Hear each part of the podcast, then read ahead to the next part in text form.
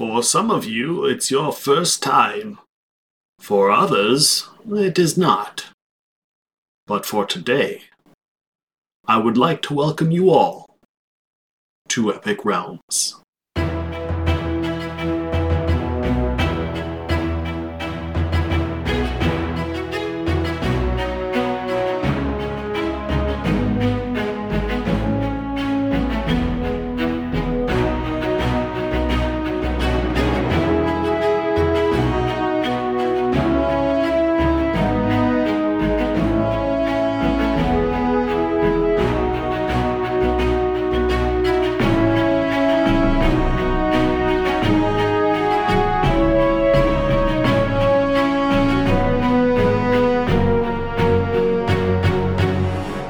Friends and enemies, heroes and villains, welcome to Epic Realms. Today's guest is the owner and founder of both Fate of the Norns and the Pendlehaven Publishing. He's written and developed multiple successful, amazing Kickstarters and done some amazing RPG books. Please welcome the one and only amazing Andrew Valkauskas to Epic Realms. Andrew, how are you doing? Hey, I'm doing great, Nick. Great to have uh, be back on your show again. It's been it's it's been a while since we've chatted. It's you were you were basically in our first year of the show. Uh, we had you on. It was you and Ed, and you came in talking about Fate of the Norns, talking about the Athcliaths, talking about the Ultimate Viking anthology, and uh, you did you guys did so much stuff, and that did really really well. But that was the last. You were in the middle of the Kickstarter when you guys were on talking about it, and now some of that stuff's out tell us a little bit about how things have come along since the middle of that Kickstarter to now. A lot of stuff has come out. So this was our what 12th or 13th Kickstarter, um, and it was the most ambitious one yet. Uh, so the Ultimate Viking Anthology was really the ultimate Viking anthology. It was nine books that we were kickstarting, and in those nine books there was a box set, a city box set, uh, akin to anyone here listening that would you know play the old second edition, you know Forgotten Realms, Greyhawk box sets you know, harkening back to those days. Right. And uh, so we had three novels that came out uh, by Ed Greenwood, Michelle Franklin, and Stephen Pearl. Uh, for Stephen, it was his second book with us in the series, so uh, he's got a trilogy up his sleeve. Uh, so you can look forward to that. We also released our very first graphic novels. Uh, so one of the really cool things that we've got in our genre, like with Pendlehaven, what we do is a lot of history and mythology. Mm-hmm. And I, there's some Icelandic sagas that are just absolutely brilliant. But unfortunately, some of the academic translations uh, lose a lot of readership. You know, it's like people uh, just can't it can't hold their attention. So what we decided to do to, to you know really portray these amazing stories uh, to the biggest audience possible is to turn them into graphic novels. Uh, so one of them was Eyrbyggja Saga, which is I think is my personal favorite from the Icelandic uh, corpus of uh, of books, and uh, then we did a chapter from Egil Saga, which is uh, a very large saga, but we we took one of the most dramatic scenes and turned that into its own little 38 page graphic novel. Um, and then the rest of the book, the balance of those nine books, is the box set, Athcliath. Um, and so, for those who aren't familiar, Athcliath is the uh, old name of Dublin. Uh, so, our setting is during the 10th century of the Viking Age and during Ragnarok, uh, which we also call the Celtic Twilight in the, the Celtic kingdoms. And um, Athcliath is caught in the crosswinds of many cultures that are descending upon it geographically at that time. Mm-hmm. So, you've got the Christian Gaels, you've got the pagan Celts, you've got the pagan Vikings, all you know mishmashed into this one city. Um, and the city is ruled by a king, a, a, Viking king that does not have the manpower to uh, control all of Ireland. So um, he's basically got a seat of power with his puppets out in the wilderness, uh, running the rest of the country for him. And so this box set is really a focus on city adventures. Um, and Ed was on the top of my list in terms of people to work with. And uh, we've been on this project now for three and a half years, I think, or three years. I don't know. I lost track. All I know is that about a year and a half ago, I got an email from Ed. That he said, Andrew, this is now the most detailed city I have ever worked on in my entire career. And I was just like, yes. Yes. Well, when you're getting down to every individual building and the people's in them and their backstory, and this is what they like, and this is what they can be bribed with, and this is what they can be talked into, you know, all those little tiny details. Uh, that's that's crazy, and it's pretty much unheard of. You know, you know, even all time. Even when you look at like you know, living Greyhawk and all that. This is like way more detailed than any of that ever was. Yeah, he was telling me all the stories of like TSR was going, you have to stay in page count, you have to stay in word count. Uh, you know, we need templates for buildings. We can't have every building being unique. And so it was something he always wanted to do uh, as a project like Athcliath, but it was always publishers like hamstringing the project. And I was on the opposite side. I was like, no, no, we're going to make this the most detailed city because when I run cities, like, you know, you run out of, you know, your, your players are sometimes like shit disturbers, right? So you'll be like, okay, I need you to go down this main thoroughfare to this bar to, you know, continue the plot line. And they're like, no, uh, this little alleyway you painted on the right hand side, we're going to go down this alleyway, go through the third door on the left. And then anyone we meet, we're going to ask them their name and what they do for a living. And you're just like, oh man, I can do this for like half an hour, an hour. I can't do this for three, four hours. Just right. keep pulling up names and, and jobs and businesses. And so our goal with this project was to do all of the heavy lifting. So whoever the GM is, their only worry in the world is your storyline and the funny voices for all the denizens. We'll have all the names, we'll have all the demographics in the city, where the poop goes, which is always a, a, a fun topic to discuss on the panels. Um, but yeah, we, we've we've spent three and a half years designing the city, and there's a Patreon that uh, is going to continue the design of the city for years to come. Um, so you don't have to. So basically, we're going to do all that heavy lifting for you. So all you need to go was, oh yeah, you want to go through that door in the alleyway? Give me one second. Flip, flip, flip.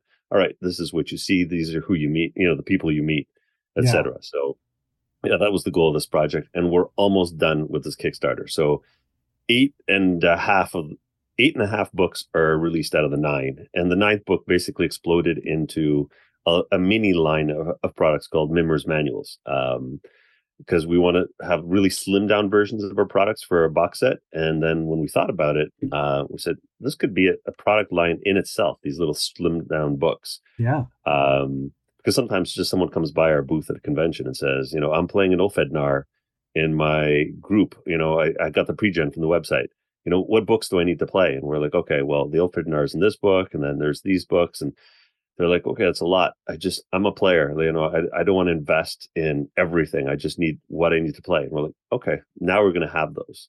Nice. And that's what Mimir's manuals are going to be. That makes it nice and easy for people, especially for people, because, you know, some people can't fork out, you know, 20, 30, 40 bucks for, for an RPG book when they only want five pages out of that book. Like, can I just yeah. borrow that book and copy them so I can whatever? And now they don't have to. Now they can support the product and get the you know five or six pages that they need for what exactly what they want. That's that's a really cool idea. Well, it's a little more than five to six. Uh, the, the archetype booklets are about twenty pages okay. each, but uh, not like five hundred. yeah, no, no, no. Yeah, but we give you like you know the history, your options, all your abilities and powers. So it's also it streamlines your character creation process around the table because if you've got one of those old style, you know, big books like what we released and a lot of other publishers release, and if you've got six players around the table and everyone's making characters at the same time, you've got that one book just hovering around, just going around and around and around. Someone's like, okay, I'm waiting on the book. I need the book. Right. And so if we've got these little Mimir's manuals that are all like, you know, 20, 30 pages, and they're all like five, 10 bucks, 15 bucks maybe for the the most uh, in-depth ones uh, then all of a sudden, you know, people can just pick it up and they've got their own little booklet in their hand and away they go with everything they need for their archetype and to be able to play. So that's kind of a byproduct of this whole box set for Athcliath, where we needed slim down books. And now we're going to go into 2024 uh, with a whole line of slim down books. That's awesome. And that's just like after the fact, you're like, hey, this is a great idea. Let's do this. So it wasn't necessarily part of it, but now it's because of it.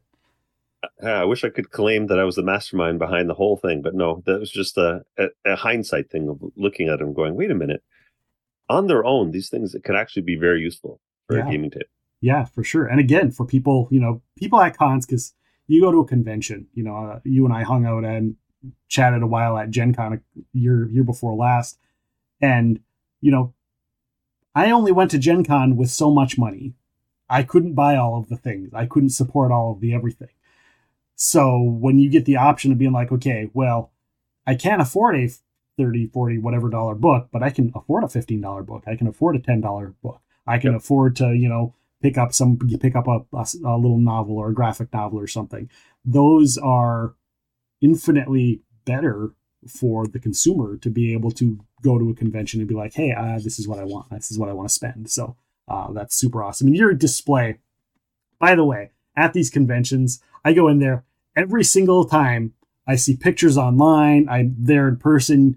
Your display stands out amongst the crowd. You can walk by and see it and go, that is cool. Whatever that is, I got to go see what it is. The art's Thank great, you. the colors are great, the look is great. Uh, who's who's behind that whole setup in your in your convention setup? Um, so I, I'm the art director. I wear many hats, so I do a lot of stuff at the company. But also, I I go on the wild hunt once a year, looking for artists uh, that are going to fit our aesthetic. Uh, because I'm very very picky in terms of what we do. So we we get you know dozens, if not you know uh, hundreds of art applications throughout the year from artists that want to work with us. But we're very very you know on point when it comes to the branding of these old books to the point where I even piss off some our printers where they're like, everyone's going to glossy paper. Why the hell are you guys still on matte paper? And I'm like, no, I want that old parchment feel. You know, I want those colors, you know, kind of saturated into the into the paper. Right. I want you to feel that the you know our books are taking you back a thousand years.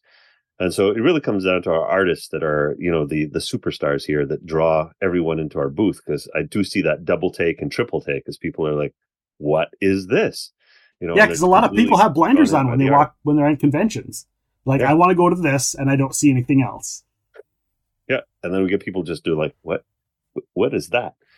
And um, yeah, it's the art. I mean, uh, we've got a lot of, I think, a half a dozen regular artists that we're working with, and uh, every convention I sign like one extra artist um, that really fits our our aesthetic. And so that that's that's part of our brand is to make sure that all of our books come out like coffee table books. We want to be able to, you know, some people I've had non-gamers by denizens of the north because they're just flipping through it and they're looking at the art and they're looking at all the stories and the history and the mythology and they're like i want this and i'm like oh you play rpgs you probably need the core rule book first before denizens of the north they're like no i don't play i i just love the art and i love the stories that you got in here so i'll just take this book Yeah, that's awesome. That's amazing. When you're when you're going to these conventions, how do you pick? How do you a pick which conventions you're going to, and then what's the process? Because with a display like that, you know, there's got to be a thought like, okay, we need this many of this. This is where we store these. How do you haul it? How do you move it there? How do you set it up? How do you figure out who's doing what? Um, so I'm I'm blessed to have a convention crew that I've been with now for almost a decade. So we there's other exhibitors that almost look over at us and they're like, "How do you guys not even like talk to each other on booth setup or tear down?" It's like we've done this so much that everyone just knows exactly what to do as soon as we get there. Uh, inventory count, all of that. Um, but we're lucky. Like to one of your questions, how do we get our stuff there? Uh, so we're lucky to be working with Studio Two, uh, who is uh, both publisher and a distributor and a warehouser and um, they ship our stuff for us at very uh, economical rates because they're always shipping stuff, so they've got really good rates. Uh, so shout out to Jim and, and Eric and the crew there. Um, and so when they show up to shows like Gen Con or PAX Unplugged, um, they just bring it our stuff on the truck and they just drop it off at our booth. So I mean, we couldn't ask for a more convenient way to set up our booths. Um, as to your question on which conventions we choose, uh, it's different every year. So uh, during the COVID, like when we were talking before we started, uh, during the COVID years, we couldn't go to any conventions, and it was very painful. Um, so when 2022 opened up, I was just like, any convention that invites us, I'm going to say yes to if there's no conflict. And so we did 16 shows that year. Uh, small conventions from you know a thousand maybe uh, attendees all the way to like fan expos and comic cons that are like 50 60,000 uh, attendees Yeah. um and then this year my you know my health and uh everything else kind of restricted us to doing five or six shows i think this year um and then next year we're going to be going back up to like 10 or 12 shows so that's that's kind of the goal so if any organizers are watching the stream um we're there for invitations if you want to invite us to the show and we've never done your your con before we're open to trying it out Awesome, awesome. You've got so many amazing people that have been on Epic Realms that we've talked with. And you have, you know, you mentioned a few people earlier. Uh, obviously, Michelle Franklin, amazing, amazing person, great friend of the show, Ed Greenwood. What can you say about some of these people that worked on your stuff? Do they have stuff coming out, more stuff coming up, things that they're producing? Yeah, let's talk about Michelle. So Michelle released um, her second work with us, uh, even though a lot of people think it's her first work with us with the Misadventures of Mindle. Uh, but actually, I hired her before that for Creatures from Fairy Tale and Myth. Uh, I was behind the eight ball. I had to run a bunch. I had to write a bunch of stories myself, and uh, I hired on to basically write a bunch of short stories about creatures from Fairy Tale and Myth. And uh, in that process, she's like, you know, like, how do you want this written? Do you want this from the, you know, this perspective, or you know, and uh, you know, we we kind of spitballed this one character that I kind of mash up as a Rincewind from uh, Terry Pratchett, mixed with like a Groo uh, from Marvel Comics, where everything goes wrong, but everything's going great for him. So Mindel is just this one character that uh, shone through in Creatures from Fairy Tale and Myth, and so I asked her, you know, I'm sure you've got some other ideas, and she's absolutely. So that was the first novel, which was The Misadventures of Mindel. So if anyone likes this really funny novel uh, based in, in our world, this is the the humorous one that I would recommend first and foremost. And so her second one, um, I just read while and during hunting season in my blind. That was a very very fun read, and it's at the editors now. So the editor is going through it. So you guys will be blessed with her second book very shortly. Um, Ed has been working on uh, his well his novel's done he's been working on a sequel to the novel uh, but he and i are mostly consumed by producing the next deep dive book for uh, so uh, we're writing uh, there um, and then if we talk about stephen uh, his book three is almost written as well. Uh, he's he's putting on the final touch his first trilogy of the I think it's called the Bastard Prince, and um, so that one's that one's a lot of fun. So his book two right now is um, with a designer and a layout person for a saga because that's one of the things that we like to do. Is you know a lot of the novels are based on our universe, right? Oh, actually, all the novels are based on our right. universe. And then so we take the novels, then we try to turn them into adventures uh, that you can play at your tabletop. So you can either read the novel first and then play the adventure, or play the adventure then read the novel. Um, and I really enjoyed the fact of how much the novels brought to different RPG worlds throughout the many decades of, of me enjoying RPGs. Like uh, the funny tale I always tell with Ed on a panel together is how I was resistant to go to Forgotten Realms. I was so invested in Greyhawk with first edition, second edition, had all this stuff, and they're like, "Oh, this new Forgotten Realms world," and I'm like, "No, I, am not buying into another world. Uh, I, I'm happy with my Greyhawk. Leave me alone." And then all these novels started coming out for Forgotten Realms, and I started reading the novels, and I was like, oh, "Son of a bitch." Okay, fine, you got me. All right, I'm getting the Forgotten Realms stuff. Um, so there there is that other level of you know fourth dimension that the, the authors will bring to these RPG characters, these denizens, these places, these story arcs that an RPG book cannot go into that depth. Yeah. And so I, I, see that value. So we're going to keep investing in in a, a line of novels for the Fate of the Norns universe. That's awesome. How do you balance, you know, whether you're whether you're doing the novels, whether you're building a world RPG, how do you balance historical fact and fiction?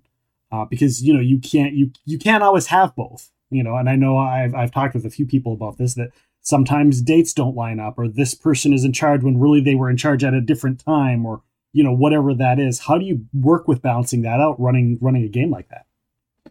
Um, so let's look at uh, Athcliath, for example. So you've got King, Sihtric, um, who's supposed to die in 927.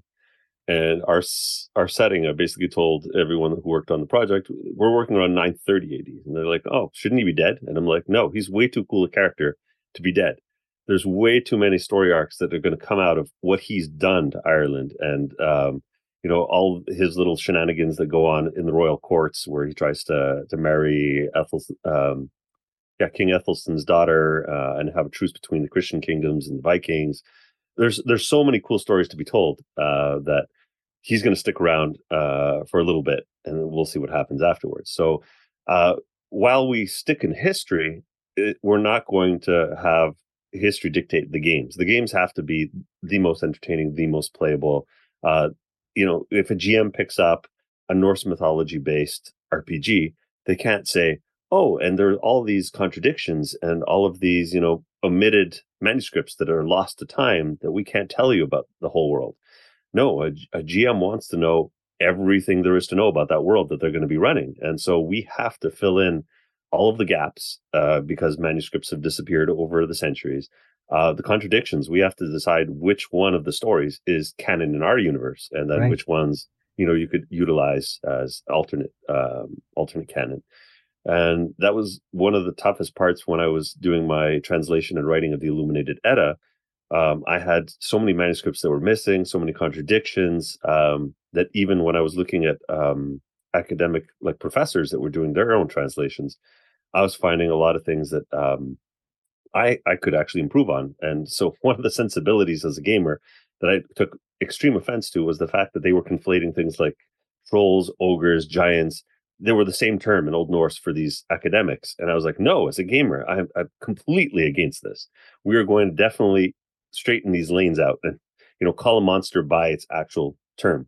Yeah. and so th- that was one of the things that I would say was a little bit more accurate than the academics, but um, my entire goal was not to do an acad- academic Right. translation. It was to do the translation and then rewrite it in like a modern prose that flows that uh, is going to be more accessible to your average gamer, so they can use this as um, source material, or if someone just loves mythology, that it's like an accessible version, uh, kind of like Neil Gaiman's uh, reinterpretations of some of the Eddic stories. Yeah, which is awesome. And I really wanted to get that because that's I know we have a bunch of people that are you know they're they really they're really into the Vikings. They're really into North pa- um, Norse paganism. They're into you know all of that kind of stuff. Uh, and so I was like, some people are big historian type people, but they're also role players. And Yeah. so I know for a fact that some of them will pick up one of these books and be like, and they'll see that and they'll be like, wait a second, hold on. Um, and I figured you saying it is better than me trying to tell them on the phone or in a chat or whatever and saying that, you know, listen, this is the take. Now they can hear it from from your mouth, uh, your opinion and the reason why uh, things were the way they were. And because I think that's important to people who pick up your book because a Yeah, lot of people are really into that kind of stuff. it it surprises a lot of players that do flip through our books. Uh, they're flipping through and they're like, "Oh, I don't see any horns on the helmets for these Vikings." And I'm like, "Yeah, there's a reason for that." Um, and some people go to like you know the back of the core rule book and they'll look at like a map of Atloy and Sodoi, which are like part of Egil's saga, and they'll pull up their phone to try and see, oh, you know, they completely make up these land masses, and it's like they go on Google Maps and they're like, "Son of a bitch." this guy's got the contours of the islands perfectly. so we kind of pride ourselves on our, our geeking out and nerding out on this stuff. Uh, that that's one of the things that we talk about in a lot of our panels. So I do like Vikings and pop culture, and I do like world building and, and game design. And you know, people will be astonished at just how much we talk about and go back to the poop story of where does the poop go in Athcliath, and we have to think about it because there are no sewers. You if you dig down in you know ancient Dublin there next to the Liffey, you're getting your basement flooded. Uh, there are no sewers, so that's one of the tropes that we ended up breaking. Where a lot of people are like, "Oh, we need to break into the palace. Oh, we're going to go through the sewers," and we're like, uh, "There are no sewers. Think again." And so uh, it, it's it's really interesting on on where some of the things in history and mythology are stranger and you know wilder, and it's going to take you out of your comfort zone a lot more than your high fantasy. Yeah, that's awesome. So speaking of pop culture and things like that, you talked about doing these panels. How do you think pop culture in the last couple of years? I mean, we've got you know almost every Renaissance festival in the you know the North America now has a Viking troop or a Viking group. You've got the Vikings TV show. You've got video games such as Valheim, Assassin's Creed. You know, mainstream games that are super popular, millions of sometimes even billions of downloads or, or, or purchases. You even got the WWE has Vikings as characters on there. How I does stuff like how does stuff like that do you think affect your company and and Fate of the Norns? Uh, it, it's been a really positive uh, response because I mean, one of the funny anecdotes is we were at uh, Fan Expo Calgary, and this one guy completely dressed up fully in Viking garb, and you know, fully, you know, the face with the woe and everything shows up to our booth. Wait, what? And Edda, and he starts flipping through, and he said, "Oh my god, this is gorgeous!" You know, with the artwork and everything. And he's like, I got to pick this up. And I'm like, hold on, let me take a picture of you. Like, what's your story? Like, what's your get up for? And he's like, oh, I'm part of the Sons of Fenrir. We're like a reenactment group out of like BC. and there's a whole bunch of us downstairs. And so, you know, uh, I'm like, oh, cool. I'm gonna have to go check you guys out once the hall closes. And uh, you know, he leaves with the Edda, and the next thing I know is just there's a constant stream of these Vikings fully dressed up, just going straight to our booth, straight to our booth, and it was just the Edda pile just went, just disappeared completely within like one afternoon. And it, it was wonderful like you know it's just meeting all these people that are super passionate about the subject that, that's one of the things that i really really enjoy like we get a lot of people to come by the booth and they're like you know uh you know i loved your panel on you know norse mythology you know can you tell me a little bit more about freya? And you know you know i can i can talk you know for hours about the subject. I love mythology like everything behind me and it goes on for like an entire wall here is mythology books from you know Norse to Mesoamerican to Celtic to uh, Japanese. You know, you name it. I love it. So I can I can just talk for for hours. And I know you've got a, a question that you wanted to load for for the season, uh, which I you, think I'll be ready for. You're you're going to be ready for it. Well, let's yeah, do it right now. Let's do it right now. Let's get it. Let's get it out of the way. Let's get it out of my out of system. Out of the okay, system. Go. Is Odin Santa Claus, and why or why not? So I had to give this one a little bit of thought when you said uh, I'm going to ambush, you with this question. Um, so Odin um, definitely has some um, relation to Yule uh, because he one of the things that's really known about uh, Odin is he was the god of a thousand names. Wherever he traveled, he would travel with a different name, and one of his many names is Jólnir, and uh, so the etymology is straight back to Yule. Um, but I'm going to let your your viewers decide if he is a direct inspiration for Santa Claus by talking about the customs of Viking myths during the Yule season. So um, there were definitely uh, several days of the Yule season. So the debates are, you know, depending on where you were in uh, Europe, whether you were in Scandinavia or in Germany or in the British Isles, it was three to twelve days. And during this period, uh, you would get family and friends over to your house and you'd want them to get there before sundown because the wild hunt was afoot. So the Yule period was the period where the barrier between worlds was the thinnest. And so this would be the period where Odin and uh, his Valkyries, his Einherjar would ride and, and look for the souls of the dead. And that would be the wild hunt. And so if you were to actually encounter Odin, uh, you were in, you were in deep doo doo. Let's put it that way. I don't I don't know what your PG rating or your rating is for stream, so I'm censoring my my language for the stream. But um, you'd be in big trouble. And so there were there were sagas, uh, Norwegian sagas that would talk about um, you know someone caught out at night getting lost, going to their their neighbor's house. And you know they they'd be found dead the next morning because they were hag ridden. Uh, their entire body was just completely you know shredded up by by hag. And so there'd be all kinds of like uh, dangerous stories uh, about the Yuletime season, but it also was a period of celebration and the ushering of the new year. So Yule and the New Year were um, almost the same for uh, for a vast period of time. They, they, didn't really get separated until you know probably the last 300 400 years uh, in terms of these seasons because uh, Christianity was stating that you know the birth of Jesus was something that was mutable. Uh, you know, some people are saying yeah. it was in January, but they said, you know, it was with um, Hakon the Good, um, where he said, you know what, we're going to piggyback on the 25th of December uh, for the season. And so we can actually have, you know, unification of beliefs and, and, you know, some cohesion in our society. And in that period, uh, you'd have all kinds of really interesting um, uh, practices where you'd have things like where you'd swear on a boar what your accomplishments would be the next year. Okay. And so not just Odin, the, the boar would be referencing um, another very important god, Frey, uh, because Frey's chariot was poured, pulled by goats. Uh, yeah, right. Not goats, boar, sorry. Right, right, right. Um, and so everyone would put their hand on a boar and they would state, you know, what their accomplishments would be for next year. They would boast, you know, in terms of I w- I'm going to marry so and so, or I will conquer, you know, such and such region.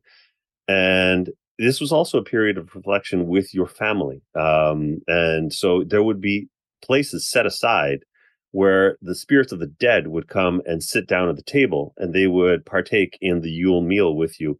And a lot of times it would be when you're asleep. So it was custom to actually leave the table out full overnight. You wouldn't like put the food away or, or put yeah, it into like cold storage and things like that. Um, and so there there was all those things that you know Odin um, and the Yule period from the Vikings um, gave to us as traditions moving forward. So some of those that I just mentioned, uh, my grandmother uh, kept uh, when I was a young kid. So I'm Lithuanian, and we would have kūčios, which is like uh, Christmas Eve dinner. And Christmas Eve dinner would be uh, 12 dishes. Um, and so the 12 dishes, I think, might have some symbol, uh, symbolism with not only the 12 apostles, but also those 12 days of Yule. Um, and she would say they would put hay, uh, straw underneath the tablecloth where they would be pulling out, um, uh, what are they called? Uh, you know, the sprigs of, of, of hay. And whoever had the longest one uh, would get their wish granted. And then we'd also have, we'd also set aside one plate, one seat at the table uh, for uh, those that passed away in our family. And so this tradition, you know, that we're talking about that was like a thousand, thousand five hundred years ago was carried on till like the 80s, 90s, and, and so on, uh, which is really, really interesting. Um, and then, you know, I can go into the, the Celtic ramifications of, uh, or inspirations, not ramifications, uh, for for Christmas, because that's another one, big one of our settings, uh, one of our big settings, not just Vikings, but right. The there's uh, Beara, which is the goddess of winter, um, and so there's a whole story of her um, being jealous of Angus trying to marry her daughter. And so he was the Lord of Summer. Uh, so you'd have summer and winter, you know, the seasons battling each out in terms of who would get the upper hand. And so she ended up asking her daughter, just so she wouldn't get, uh, you know, out of the house and, and, you know, meeting up with Angus, she goes, you know, can you wash this brown cloth and make sure it's white? But it was stained brown with dye. So it was like an impossible mission for her. And then, you know, Father Christmas shows up, uh, or Father Winter, and shows up and puts snow on top of the the cloth and turns it white. And so she can actually fulfill her quest. And so there's so many, I guess, tales Father from mythology. Yeah, exactly. doing there. Yeah. Father Winter, Father Christmas, Saint Nick, which is from uh, Netherlands. Uh, even Santa Claus, I think, is is short for Saint Nick um, in, in Old English, I believe. Uh, but I mean, there's so many different stories and mythologies that add up to what we celebrate today uh, in these days. That um, you know, we can go on. We can do several episodes. Right, right. but uh, based, so the long story is short is audience you get to decide do your research exactly. look up and make your own decision because andrew doesn't want to commit to one one direct answer well it's it's yeah it, it's it's it's not clear cut it, it's definitely if odin had um, some influence it was derivative it he became someone else someone else became someone else someone else became someone else and then we've got Santa that Coca Cola ended up marketing. Yeah, yeah, they they did that whole thing. I used to work for Coca Cola, and they're like, "We invented Santa Claus," and I'm like, "Not really. You you created the modern imagery of what modern Santa is, but other than that, no." Yeah. all right. So you've got all kinds of products. You, you mentioned to me you don't even know what sleep is. Actually, it was me saying you need to sleep, and you're like, "What's that? What's a day off?" Don't even know what that is. You got all kinds of stuff. You've got a new Kickstarter coming up. Yep. What can you tell us about that? Do you know when you're doing it? Um, so as soon as our last Kickstarter is done. So one of our philosophies at our company is we do not launch a Kickstarter until the previous one is done. Okay. And the last one was a beast, and so we're almost done. As soon as that one's done, uh, we will be putting up the page for the next one. Okay. And uh, throughout the year, I basically was asking everyone that was coming by the booths at our conventions in terms of you know, you probably have heard us talk about all the projects that we have in our pipeline and which ones are the, you the most excited about. And what came out by, you know, uh, PAX Unplugged was uh, the board game. People just keep asking us about a board game, The Chronicle of Kings. And this has been in the works for a very long time. Uh, I'd like to say six, seven years. This board game has been in the works. It's a, it's a big box board game. Um, we're going to try to fit in the smallest box possible because as a publisher, uh, when I look at Madara, it, my heart hurts because it's like a 22 pound box of, of board games. And I just think of the logistics of shipping it and the costs and oh my God. So we're going to try to distill a big box board game in the smallest possible footprint, pos- uh, you know, available to us. Um, and it is a game where you play a lineage of Viking nobles or Celtic nobles or, you know, uh, you know, nobles from the, Holy Roman Empire. So it's the 10th century still, like our our setting. and your goal is to be the family with the most renown after a, a, certain amount of time has gone by. So you set the finish line for your your board game. We don't tell you how long your game should be. You you can draw the line in the sand in terms of when it ends. And um, to get renown, it's a six X board game. So there are six different paths to gain renown. And so every player could be playing like you know someone says I want to be you know the the the baron that's going to be you know doing all the mer- merchant movements uh, across the map and you're going to have to buy from me and i will be you know the richest one okay so that's a great way to get renown there's another one could be through conquest um, but internally we we joke that this the code name for this board game is viking kardashians because the more drama that surrounds your family the better you do so hmm. the last thing you want to do is think of this game as like Risk, where you hide in Australia and you turtle. You want to be like if you're the first one to drop your tokens down to pick spots on the map, you want to go right in the center because anything that's happening to you, whether it's good or bad, that drama is going to give you renown. Okay, nice. What was the inspiration for this game? Like, where, where, who sat down with you? Who did did you come up with it? Was it a group of thing? Were you having a couple of drinks at a table and go, you know, it would be a cool idea? Like, how did this come about? I think someone said, "I wish there was a a, a Vikings uh, Twilight Imperium." Okay.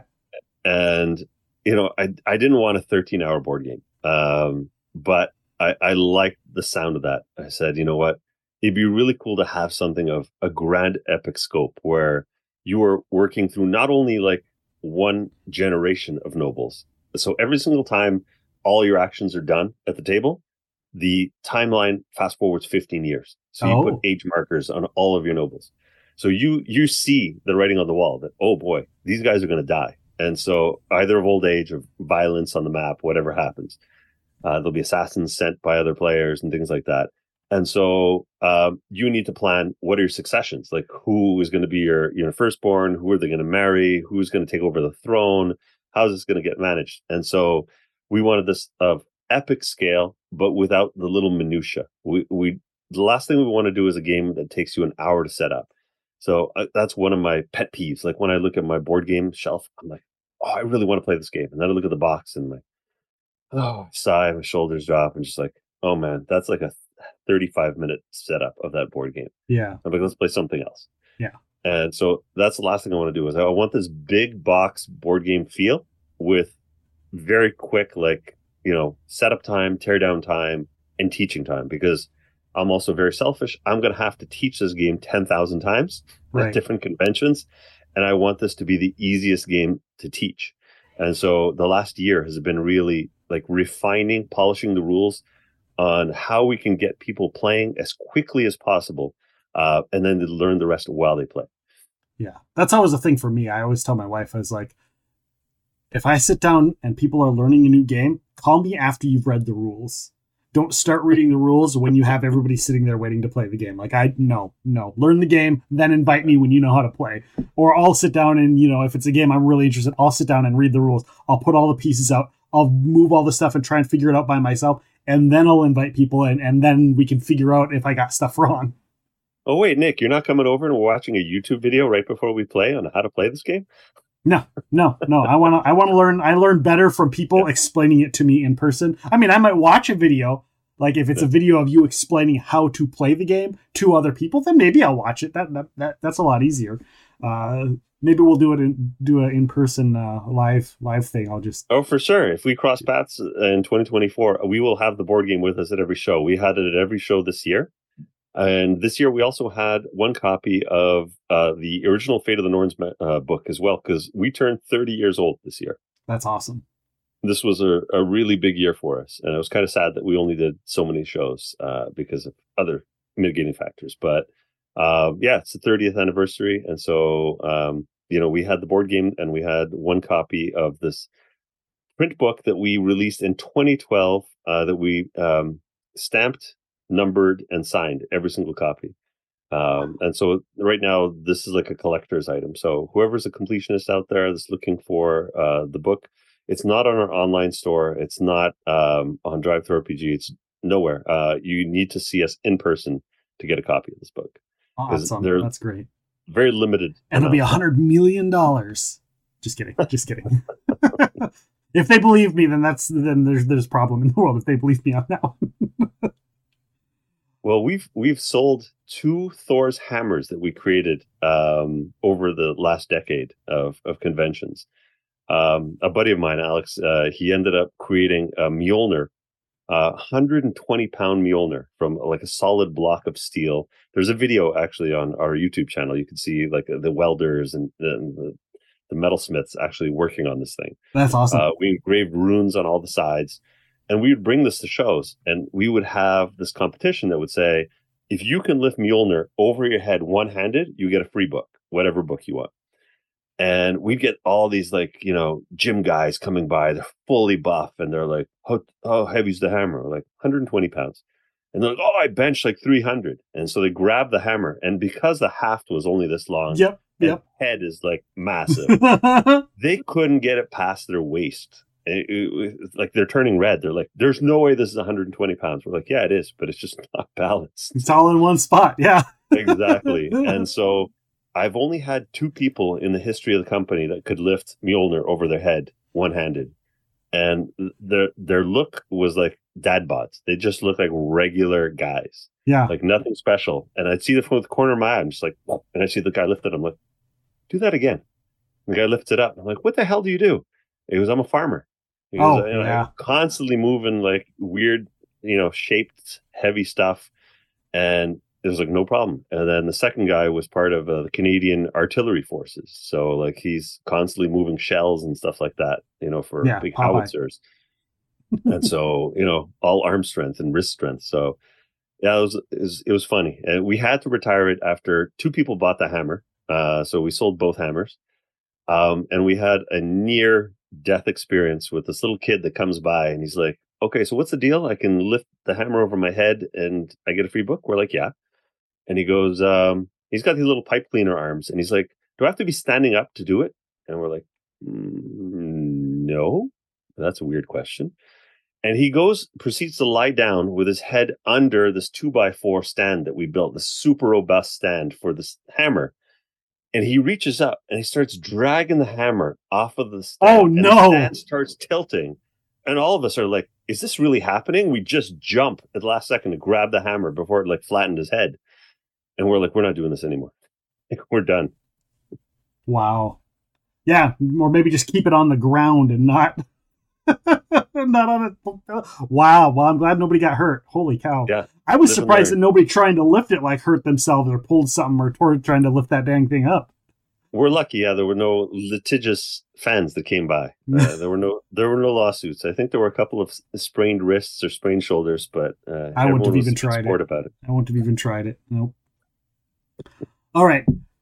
So you've got all kinds of stuff. We're we're we're we're we, we, we're chatty. We're good at chatting. We might we might go a little long on this episode. Uh, yeah, tell no us worries. a little bit about Germania.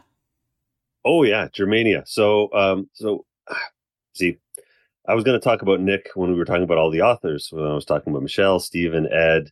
Um, so Nick is an author that I partnered with to do Germania, which is a prequel setting to our Fate of the Norns setting. So instead of being set in the 10th century, it is actually set in the um, in first century, so 15 AD to be specific. And um, it is the Roman Empire with the Germanic tribes clawing at the gates.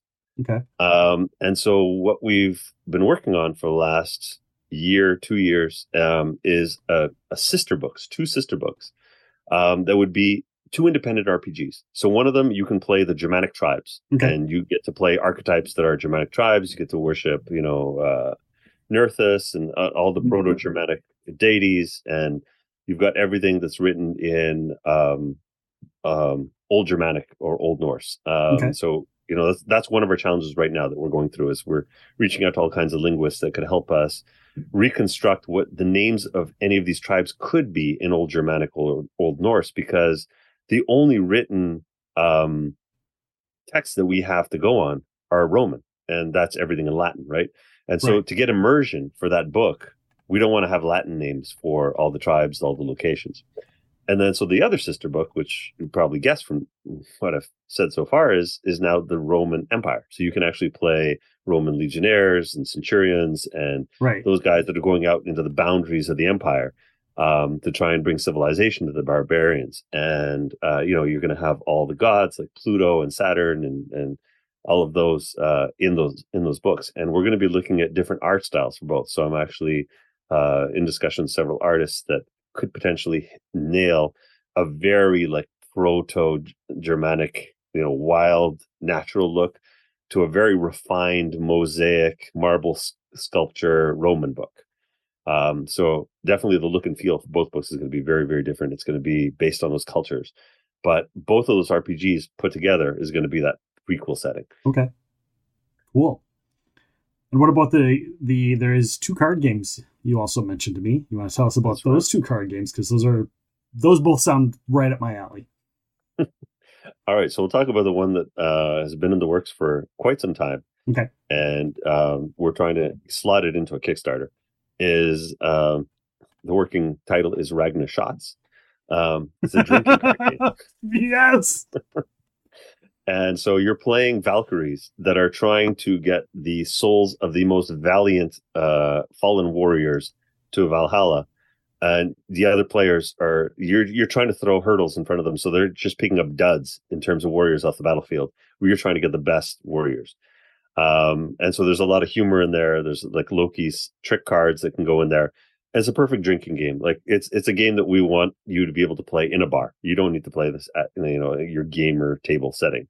You can just stick this in your purse in your back pocket and bring this to any drinking event and and have a good time with really simple rules. Um, the other game is very very different. It is Vigrid, and this has also been in the works for a good five years. Uh, this is our CCG, uh, collectible card game. And so it is set in the final chapter of Ragnarok. So this is where the gods and the giants all descend on the plane of Vigrid to have their final battle. And so uh, if you anyone here plays Magic, it's kind of like Commander, where you've got like a central god or Jotun or, or a, a central figure that you're building out your army with. And all the cards are hexagonal. Um, so every card has six states. And so there'll be, you know, events in the card game that will tell you, like, if the, the character takes two damage, you, you take them two two slots. So if you ever played Mage Knight or HeroClix, it's kind of like that dial at the bottom Okay, of the okay. figurines, but it's it's in card format. And so you play on a hexagonal grid, like a honeycomb grid. Uh, so everyone gets a playmat with a honeycomb grid, and so your champion goes right in the middle. Your your units go around the sides, and then relics, lands, and everything else, enchantments go around the outer outer rim. Um, and it is a game that is asymmetrical, and you deck building. You build your own decks, um, but it also has um, two innovations, which you know I've, I've been a long time Magic player since like '93, since right. I think the first Gen Con appearance uh, with Magic. And the two things that I couldn't stand about the game was one, the mana curve. So if you're mana flooded or mana short, it's like you're like, why are we even playing this game? Like it's a blowout, you know, Yeah, like we're yeah. wasting time. Let's reshuffle and play again. And so the resource management is very controlled. So um, you get as a player, you can either choose resource cards or your actual like playing cards. Uh, Okay. At the start of your turn, you get to draw two things. You choose which two things you want to draw. Um, so that kind of fixes that issue. And the other one is I'm uh, always a big proponent of like multiplayer games. I love games where it's just not one on one or not solo, but you've got like five, six players at the table. Yeah. And the with games like Commander, games. If someone dies in the first 10 minutes of a Commander game, those can go for like an hour and a half. And so what's the poor schlep supposed to do? Like sit around, wait for the game to end? So the game design of Vigrid is everyone plays until their victory condition. So there's no elimination. It's until somebody wins. Okay. Uh, so you've got quests uh, that are open resources that you're going to put two quests that are going to rotate, and every time you hit one of those objectives, the card's going to rotate. So you can see how close every player is to their win condition, and so you can try to like you know throw hurdles in front of them and things like that. Um, and then I guess there's a third innovation that we put in there, which is a single player mode. So you get to play against Hell or Nidhogg, like one of those iconic big bad characters from our universe Right. and you can build a deck and work against this AI deck, which is really hard to beat.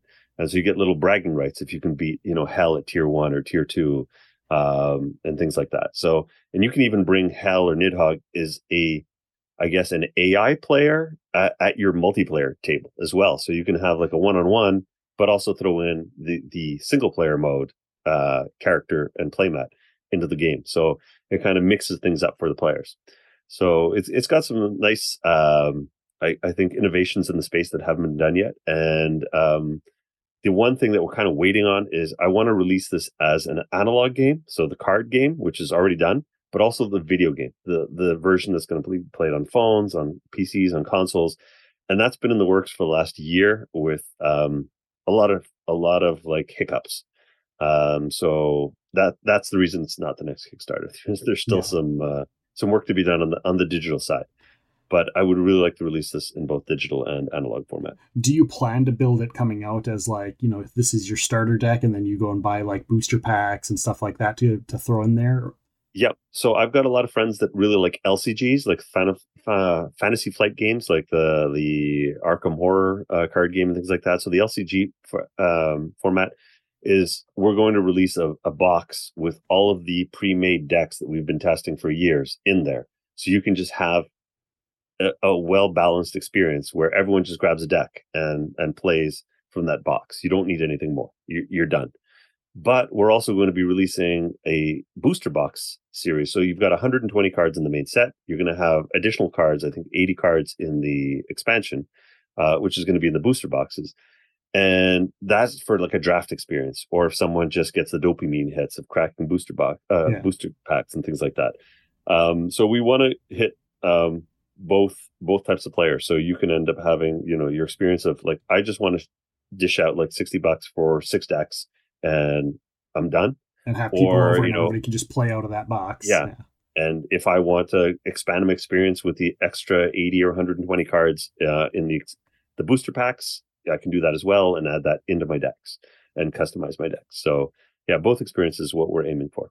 That's awesome. What about planning for future future expansions, if you will? Do you have certain things like here's a symbol on the cards, and we'll get to that maybe in a future expansion, so that when you come up with that or when you release that, it'll be backtracked, or will it just be like, nope, the other stuff just doesn't have these new features that we have in the new expansions? Because I, I always see that in games, people won't plan ahead, and then they have to go back and retro do all the other ones to fit in with whatever. They have like side parts that are separate that you can then add in that they have to rebuild. You know, what is your plan for that? So, a uh, quick shout out to my friend Assad who ran um, Genesis card game uh, until last year. Uh, he's been a really good mentor in terms of the space because he's been doing his uh, collectible card game for four years, I think, since 2017, 2018, something like that. And he he learned a lot uh, through the um, the release of several expansions for his game. And one of the things he he was telling me was you really need to have several expansions in your back pocket because if you get a snowball like hit, like where this thing starts snowballing and becomes a massive success, like you know, a Pokemon Go or something like that, where everyone just goes completely bananas for it. The next thing you know is three months from now, they're going to say, "Where's the expansion? Like, wh- what's the next set?" and they're going to be used to this programming by uh, WotC uh, for Magic, which used to be three sets per year. Now it's like fifteen sets per yeah, year. Yeah, it's ridiculous. But, that's yeah, when I, that's when I stopped playing. that's when I stopped playing Magic. Good call. Um, so I already have one expansion done, and I'm working on the second expansion. And so if things do start snowballing, we're not in a, caught in a situation where we're behind the eight ball. And you know the first set is so well thought out. It's been test played for six years but the next one was all designed and produced in three months. Okay. Um, so we definitely are going to have several expansions in our back pockets that have been tested for years so that we can release you know yeah. Uh, so you have a plan just in case. Yeah. That was always something you can always tell again when they do something and then it starts doing well and they're like they come up with a whole new mechanic but the new mechanic isn't in the old stuff it's like well I got to redo it all. So yeah. I was always always curious about that, and I'm excited that you guys had planned for that. I myself even have built a uh, a little card game as well that's sitting oh, yeah? in my back pocket. So I'm gonna oh. maybe tell you about that after tell the me about it after the show. We'll do it in the we'll do it in the post pod Q and A session. We'll do it. We'll do sure. it there. Uh, speaking of which, anybody who's in any of the live streams, feel free to drop your questions for Andrew or comments as well. Uh, if you'd like to ask questions of whatever, whether it's uh, for Fate of the Norn, some of the upcoming projects, whether you just want to talk uh, uh, Norse mythology or any mythology, feel free to drop your comments or questions in the chats, and we'll get to them as soon as we can. Uh, Andrew, you you've got all kinds of events coming up. Uh, you you know a couple years ago you were everywhere. You mentioned that you're planning on really kicking off the the season. What can uh, what can people think and expect to get from you in the following year? Where are you going to be? You going to be doing any other shows, conventions, signings, stuff like that? What do you got planned so far? So January is pretty relaxed. Uh, February, um, I'm Canadian, so you know if we can go to a tropical destination, we're all for it in February.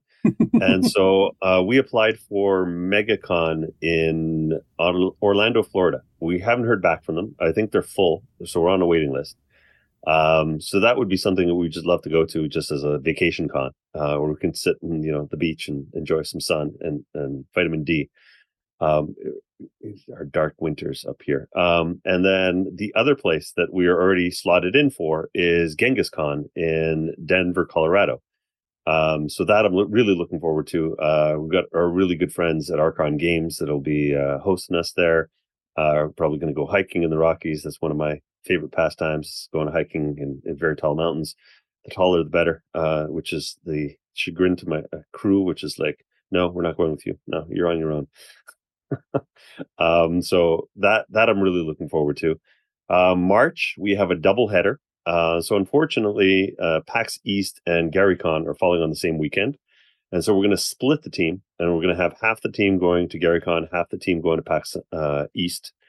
Um, and so we're going to be hitting both of those shows uh, in March, and then April and onwards. Um, I don't have lists in my head, but uh, it's it's going to be a pretty aggressive one. Oh, we're also hitting GAMA for the very first time. Okay.